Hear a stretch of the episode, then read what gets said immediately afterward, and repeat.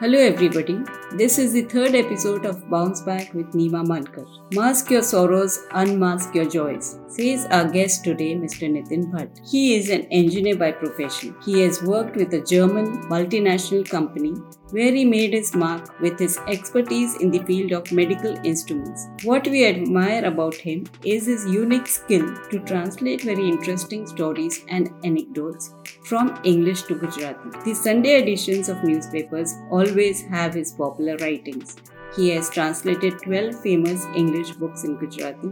This includes bestsellers like The Pollyanna and many popular thrilling books of Agatha Christie. So, hello and a big welcome to you, Mr. Nitin Bhatt. Thank you, Anima Madam.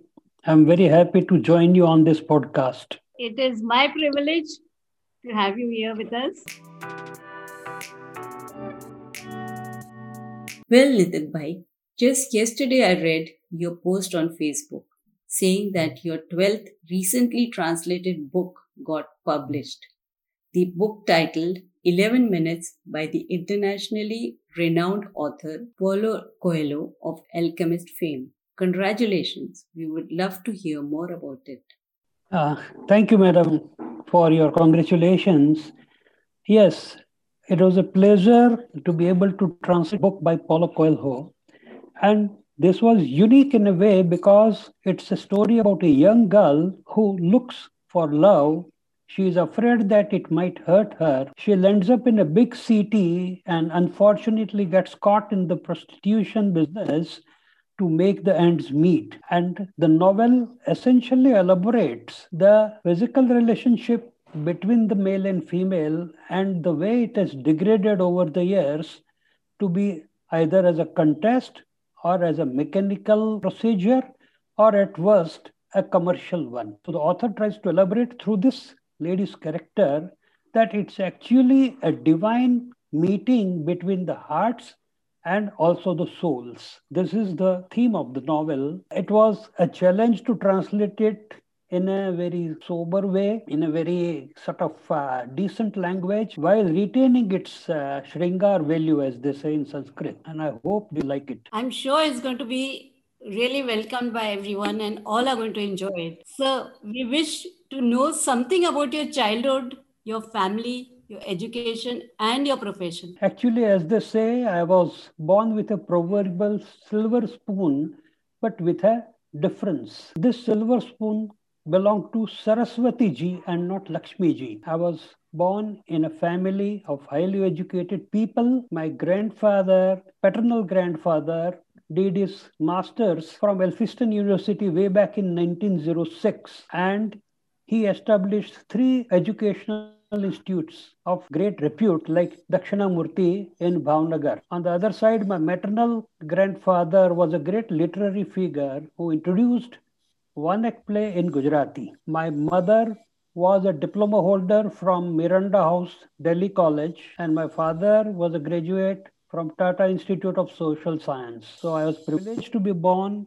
in a family of academicians who were highly educated. But as luck would have it, I lost this treasure at a very young age in the sense that by the time I was 13 years old, I had lost my parents as also these two eminent grandfathers. So it was actually like to be born with a great treasure, but having lost every penny of it, that was the situation. I completed my educa- education in electronics engineering and then joined a multinational, Carl Zeiss, that is a German firm who are leaders in optoelectronic instruments and worked for their medical instruments division and put in about 40 years in the industry. That's about my education and family. To lose parents at a young age is the biggest setback anyone can face. How did you cope with it? Uh, I would say that I was very lucky to have a family where my paternal uncles and aunties and maternal uncles and auntie brought us up. Us means I have two siblings, a brother and a sister, and three of us were brought up very affectionately by our uncles and auntie. And yes, let me add that after my father expired, my mother survived for seven more years and she took great care of us and instilled the feeling of strength in us. We were deprived of a father at a young age. And she was so strong in character that she imbibed the feeling of independence in us. And then after my mother expired, our uncle and aunties and grandmothers took great care of us, always encouraged us to study well. So I just can't overpraise their support in this. And yes, of course, let me add in the same breath that own strength is also had to overcome such traumatic incident. Is it because of your optimistic outlook and a witty nature that you could conquer all the hurdles and obstacles and bounce back to success? I would definitely emphatically say yes to this. Optimistic outlook plays a very, very vital role. And this is something that I've learned from my own experience because my life was like a roller coaster, not only in family circumstances, but even in my academic career also. Like, of course, now my thoughts are totally different as far as ranks and topping and distinctions and awards go. But back in those days in school, I was always a topper. I fortunately never lost an optimistic outlook. Once again, basically imbibed by my mother in me, that something is always going to happen for good. Witty nature is also required because over the years I have found that we become extremely serious for no reason at all. And this is where this witty nature can really help you out to overcome something because it teaches you not to take anything too seriously. At the end of the day, at the end of it all, you are but a blip on this large canvas that the creator has created. So nothing whatsoever of very great importance is going to happen. Keep a witty nature to take things lightly is always helpful. But this does not mean that you become careless or you become ungrateful. So it is very essential that whatever you deem as a hurdle at any age of time, it is easier to conquer it, it is easier to overcome it if you always believe that something good is going to happen. Like, for example, let me elaborate. I think Steve Dev told that sometimes we feel that this traumatic experience has happened in my life, or that I have failed in this exam, or that I've taken this course unnecessarily. But in future, you can always connect the dots. Everything happens for a purpose, provided you do it very sincerely. This is the underlying message that whatever you are doing, you should do it with full honesty, as they say, hand on your heart, and then the outcome will always be pleasant. That's my experience. In- Absolutely, I agree with you. Do please share with us a few unforgettable moments of your life. I recall a funny incident where you entered an operation theater to give some instructions on some medical instrument. Yes, you are very right, uh, madam. I must congratulate you for your memory because I had elaborated this on my Facebook page. This is unforgettable in a way that it was little comic also because nowadays lot of marketing gimmicks are going on not only in your household products but even in medical field we will not debate whether it is good bad or useful or not useful but if you are aware if you have undergone any eye surgery cataract surgery or if you have known about it you would know that cataract is now removed through a stitchless surgery so this is something that is elaborated very very vividly by doctors and clinics. So one day as I entered the operation theater, because mainly I've been dealing with ophthalmologists, my work field has been essentially ophthalmologic instruments. As I entered the operation theater, doctor told me that Nitin Bhai, I am about to finish the surgery, couple of stitches only. Now he was doing a vitreoretinal surgery, which is to do with the retina. So as the persons concerned with ophthalmology would understand that such surgery can never be stitchless. But the patient under local anesthesia, and not general anesthesia, immediately said, Hey, I suppose this was to be done in a stitchless way. So this was in a way a very unique experience. And another experience where instruments can really help. I went to a charitable hospital to give a demonstration of optical coherence tomography instrument, which actually is, enables you to see the structure of the eye in detail. Now, an emergency case came up, a small piece of glass got embedded in the eye of a kid and his parents immediately rushed in and showed him. The image was taken with this instrument, but the problem was that this instrument works on the light principle, reflection of the light. It is not easy to perceive the contrast, and it was very vital to know the location of this small piece of glass to save the eye of the kid. So what we did was took the image and then I immediately changed the contrast. It is possible to change the contrast and location of the piece of possible and it could be removed. Third incident I would like to narrate.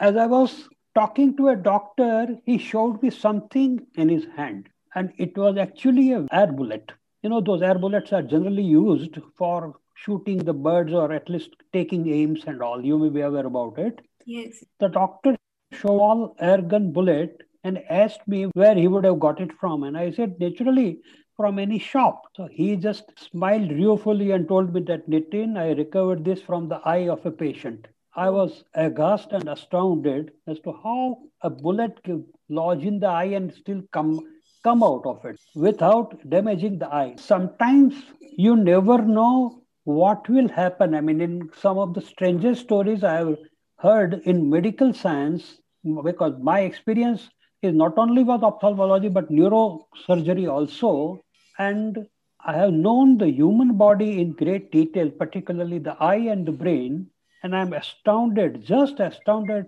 at the creation. You can't even begin to think how much our brain is capable of, or for that matter, how much our eye is capable of. And when somebody is going to be saved, you call it fate, you call it divine energy, or you call it whatever, he would be saved, like this particular guy who received the bullet did not receive the bullet injury. And sometimes for the flimsiest reason that you may perceive, person dies also. So these are the strange experiences I have had in my unforgettable incidences in my medical career. Yes, I just don't know how to react. The first one was so hilarious. Second and the third are really amazing, so shocking. Can't imagine how the situation would have been.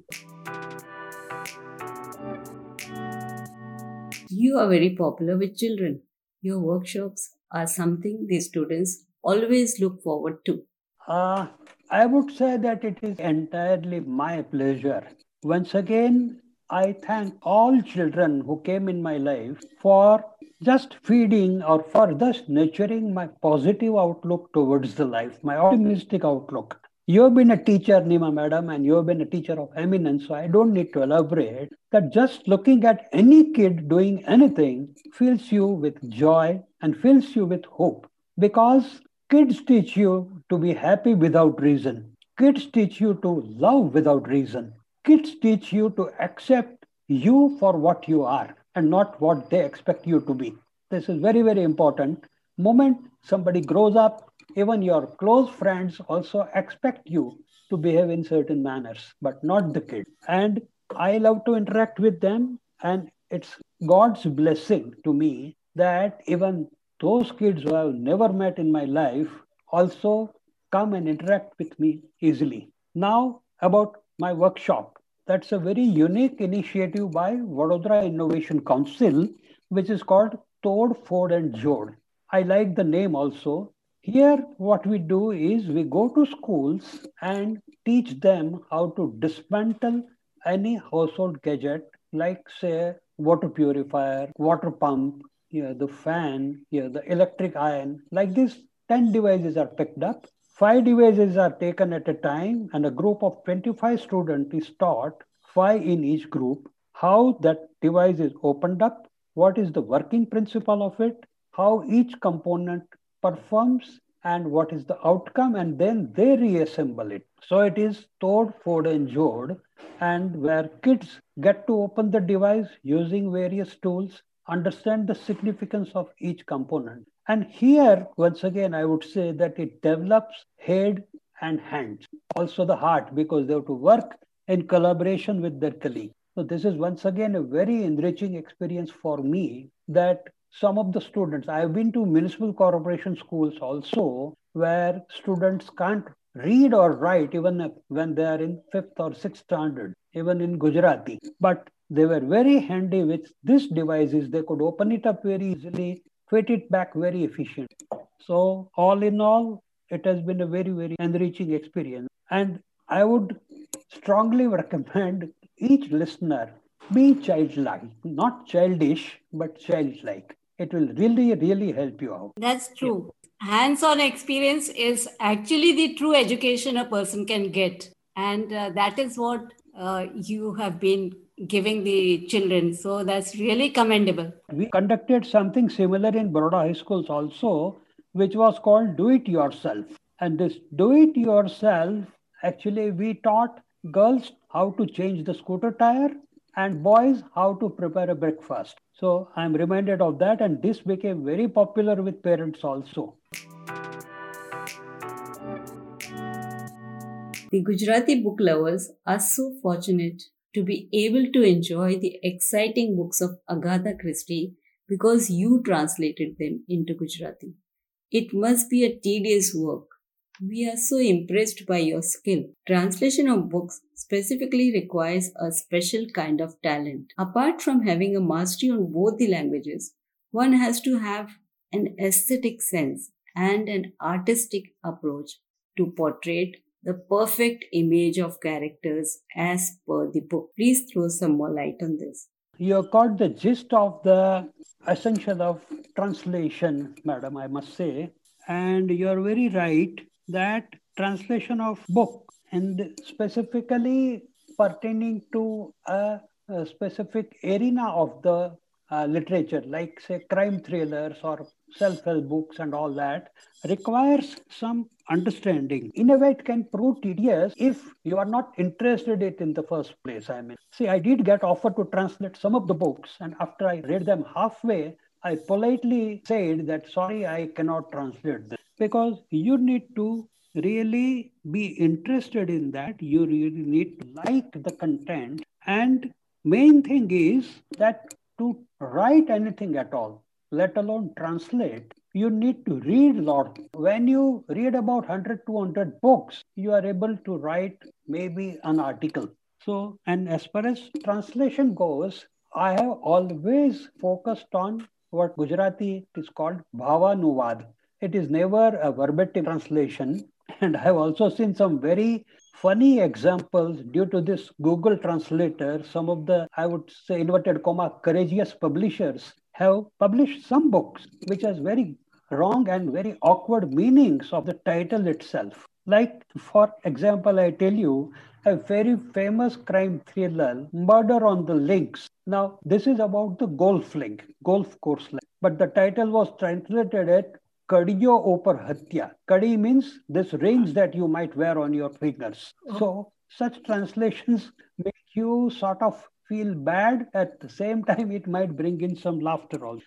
Famous novel thriller by Agatha Christie that is Murder on Orient Express. I had to see that the flavor of the train journey, the flavor of various people from different countries who are traveling, their dialogue, their way of dressing up, their behavior, everything I had to keep in mind and do the Bhavanuvad bring it in Gujarati. Something similar happened with Pollyanna also, and I'm happy that people have appreciated my effort. In five years, fifth reprint has already been done of Pollyanna, and uh, Pollyanna actually was firstly translated way back in 1973 by another Gujarati translator. But my translation has received a good response from the readers, and I'm happy about it. So, yes, you said mastery of both language is also essential in that it should appear that this is not translation at all. And yes, I got inspiration from my mother's uncle. As I said, I was very fortunate to belong to family where great literary persons were born. My mother's uncle was a teacher and he translated Jules Verne's adventures way back in 1930s and 40s. And this was amazing work at the, those times. Those books are still popular they're into their 15th and 16th reprints. And as I grew up reading his books, I felt that this is an adventure by Gujarati people only. Even though the names were Harding and Spilett and Pencroft and all, I felt that Harding is my next door neighbor because the language was so simple. So when I attempted this Pollyanna translation or some translations before that, a very great literary person from Bhavnagar wrote back to me that Nitin Bhai, your translation doesn't look that it's a translation, and this is the best compliment. This is how all about translation, madam. I've come across a very interesting view. According to a Russian proverb, it is said that translation of books is like a woman. If she is faithful, she is not beautiful. If she is beautiful, she is not faithful. Please share your views on this. Uh, uh, it's a googly actually, madam, because whenever we talk about ladies and particularly the beauty and the faithfulness, we have to be careful. But yes, as a statement, I respect that person's view. But my take on that would be that if you have a clear concept of what you are going to translate as a whole, not merely a paragraph or a chapter. And if you catch the gist of the story, then when you translate it, then I think you can read, retain the beauty as well as the faithfulness in its own flavor in the translated language. You need to modify certain content, like, for example, some of the elaborations are very, very long, you know, in some novels. And you have to, once again, the biggest challenge is that you are translating something which was written way back in 1930s, 40s, and 50s. And now there is a paradigm shift in the way people live, in the way technology is perceived, and all that. So we have to keep that in mind. And this is where I would say that you are able to retain the beauty and the faithfulness by using a language which is acceptable to the current reader. Like my first couple of translations had a lot of Gujarati words which were not in sort of tune with what the youngsters speak nowadays. Even when in our normal conversation, you will find that even when we are speaking maybe Gujarati or Maharashtrian or any Hindi language, a lot of English words crop up because that is the way the situation is right now. So I have now started using those popular English words very frequently in my translation without affecting the flavor of Gujarati. So, this is my way of actually trying to balance between beauty and the faithfulness. And it's up to my readers to judge whether I've been able to do some justice to it. You have explained it so well in such an enchanting and an impressive way. Would have wished to know much more about you. Some call you the master who knows all. Unfortunately, time is moving on. But before we end our talk, Sir, I would like you to act as a rudder to our listeners who are right now sailing rough seas. Your words of wisdom are going to make a whale of a difference to them. As far as the master part goes, I would say that uh, Jack of all would be a little more apt title. But anyway, I mean, uh, I don't know if I deserve either a master or a Jack title.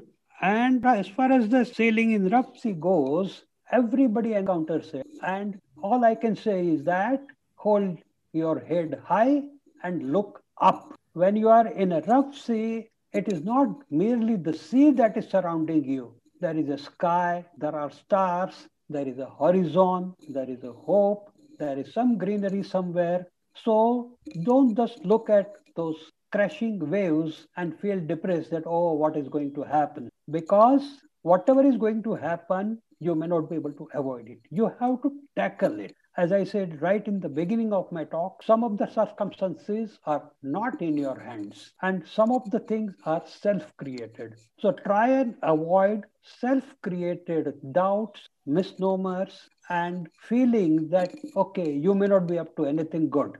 No, you are here for a purpose. Keep faith. And as I said, when in rough sea, keep looking at the North Star, or at least hold your head high you may be able to see a lighthouse in distance and that would guide you what to do. And do something that really pleases you. But my next sentence i would like to underline 10 times without hurting anybody. That basic discipline we have to have that okay i would like to sing something i would like to dance i would like to do anything i would play basketball i would like to go swimming. Do all of that but don't hurt anybody, don't interfere in anybody else's life, and find a joy. And it's not necessary that you have a passion for something, then you may not like any other thing. Keep your mind open. Like I always believed that knowing about some other languages or is not for me. I was in, I'm going to be an engineer and I want to do something in electronics. I want to design great things and all. But then I started, I mean, I just started reading everything again more intensely. I found that no, this is something I like. And therefore, I just went for it. So, my message to all friends who are listening is that first, there always be rough sea, maybe every day, maybe every year, or maybe not at all for 10 years. But don't perceive any rough sea. If you feel that somebody is not giving you attention or somebody is talking to you rudely, try and avoid that. And you will find that life is really, really worth living. Yes, our listeners, I'm sure, are very happy to get all the good advice from you. Thank you very much, Nitin Bhai, for a very enlightening talk. I hope I'll be able to meet the expectations of first you and then the listeners. Yes, of course, you will. Dear listeners, if you found this talk inspiring, then do tune in again the 3rd of next month to bounce back with Nima Mankar. Please remember to share and subscribe. I would also like to thank Manan and Elvis for their technical support.